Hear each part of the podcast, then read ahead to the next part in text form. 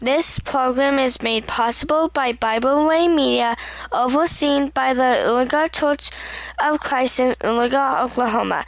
You are listening to Diligent Teacher with my mom, Lisa Earl. Hello, ladies. Thank you for tuning in to the Diligent Teacher podcast today. I'm your host, Lisa Earl. I think most of us are probably familiar with the story of Moses. His life started by being hidden away because of the king's command to kill all the baby boys. His life ended by leading the captive Israelites to the promised land, but not actually getting to enter it himself. And between that beginning and that ending, there are many other events that the Bible shows us. For the next few minutes, let's concentrate on Moses and especially what the Hebrews writer says about him in Hebrews chapter 11, verses 24 through 28. By faith, Moses, when he was born, was hidden three months by his parents because they saw he was a beautiful child, and they were not afraid of the king's command.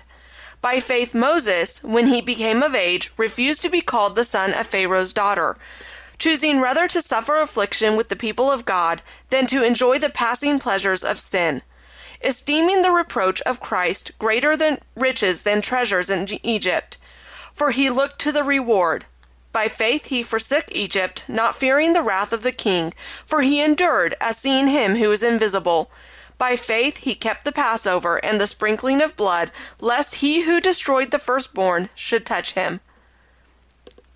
So, for the next few moments, let's focus on Moses and his life and how the Hebrews writer portrays him. Let's begin with the verse 24. You know, I find it interesting that this verse begins with, by faith, Moses, when it actually is about the faith of his parents, and that gives us some insight about the faith of Moses. At the time of Moses' birth, the king of Egypt had commanded that any baby boy born to an Israelite should be thrown into the river. He was trying to cripple Israel because they had become mighty and he had enslaved them. But Amram and jo- Jochebed, Moses' parents, refused to kill their little son. Instead, they hid him for three months, and when she could no longer hide him, she took a basket, she made it waterproof, and laid the baby Moses in the basket and laid it in the reeds of the river. And this was really a well thought out plan because the princess came to bathe in the river and found the baby. And she had compassion on this baby from the basket and decided to take him as her son. But Moses' sister was nearby and offered to take him to a Hebrew woman to nurse him, which the princess accepted, and the girl took Moses to his mother. The faith of Amram and Jochebed is what saved Moses from drowning in the river. Their actions showed their faith in God. Their refusal to murder their child showed their faith in God. Their plan to be able to raise their little son showed their faith in God. And they were able to raise him up and instill that same faith in Moses before he went to live with the princess. Now, let's move on to verse 25.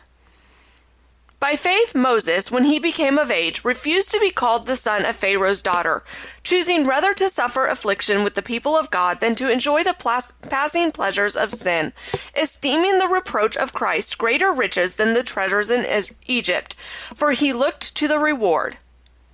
You know, Moses knew exactly who he was. He knew he was an Israelite, a Hebrew. He was not an Egyptian.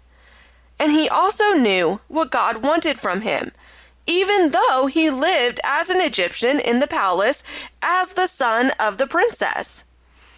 His mother, while she had had him, she taught him very well what God wanted him to know, and when he became a man, he made a choice that would change the course of his life. He could have chosen to live in the palace, surrounded by riches and slaves, and, and he could have had that charmed life. But instead, he chose to go back to his people. He chose rags over riches. He chose affliction over sin. And verse 27 even says that he forsook Egypt. So it wasn't just that he chose to go back to his people, but he actually forsook Egypt. For the, he forsook that princess that took him in as her son. And if you remember at this time, when he forsook Egypt, he went out to his brethren and he saw that they were overburdened with work. And he also saw an Egyptian beating a Hebrew. And he came to that Hebrew's rescue. He killed that Egyptian and buried him in the sand. But unfortunately, Pharaoh heard of what he had done, and Moses had to flee to Midian. Or maybe it was fortunately. It depends on your, how you look at it. Moses saw that the ways of God were better than the Egyptian ways. He saw that having faith would be better than to live in the palace as royalty. And he had faith that God would be with him and take care of him if he forsook those passing, passing pleasures of sin in the palace. And when he fled to Midian, that is when God spoke to him from the bush. That is when God chose him to lead the people out of Egypt and to Canaan. And while Moses still had hardships, his choice to suffer affliction in order to do what was right led him right to the ultimate promised land, to heaven.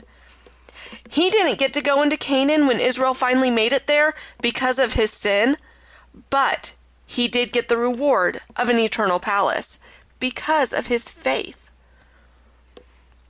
By faith, Moses.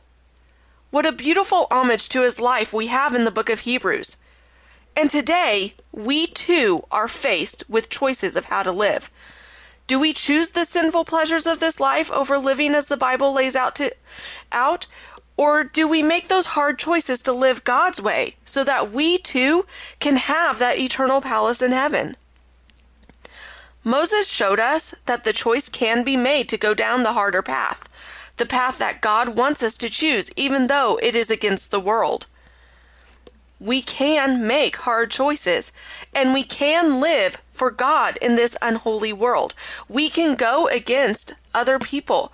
We can go against the people at our work. We can go against even our families to make those choices that lead us to our eternal home. So make the choice today and live by faith like Moses did. Thank you so much, ladies, for taking the time to listen. And always remember be a diligent teacher to others. Teach others the ways of God, teach them how to have faith, and teach them the things that God wants them to do so that we can go to heaven and live together for eternity.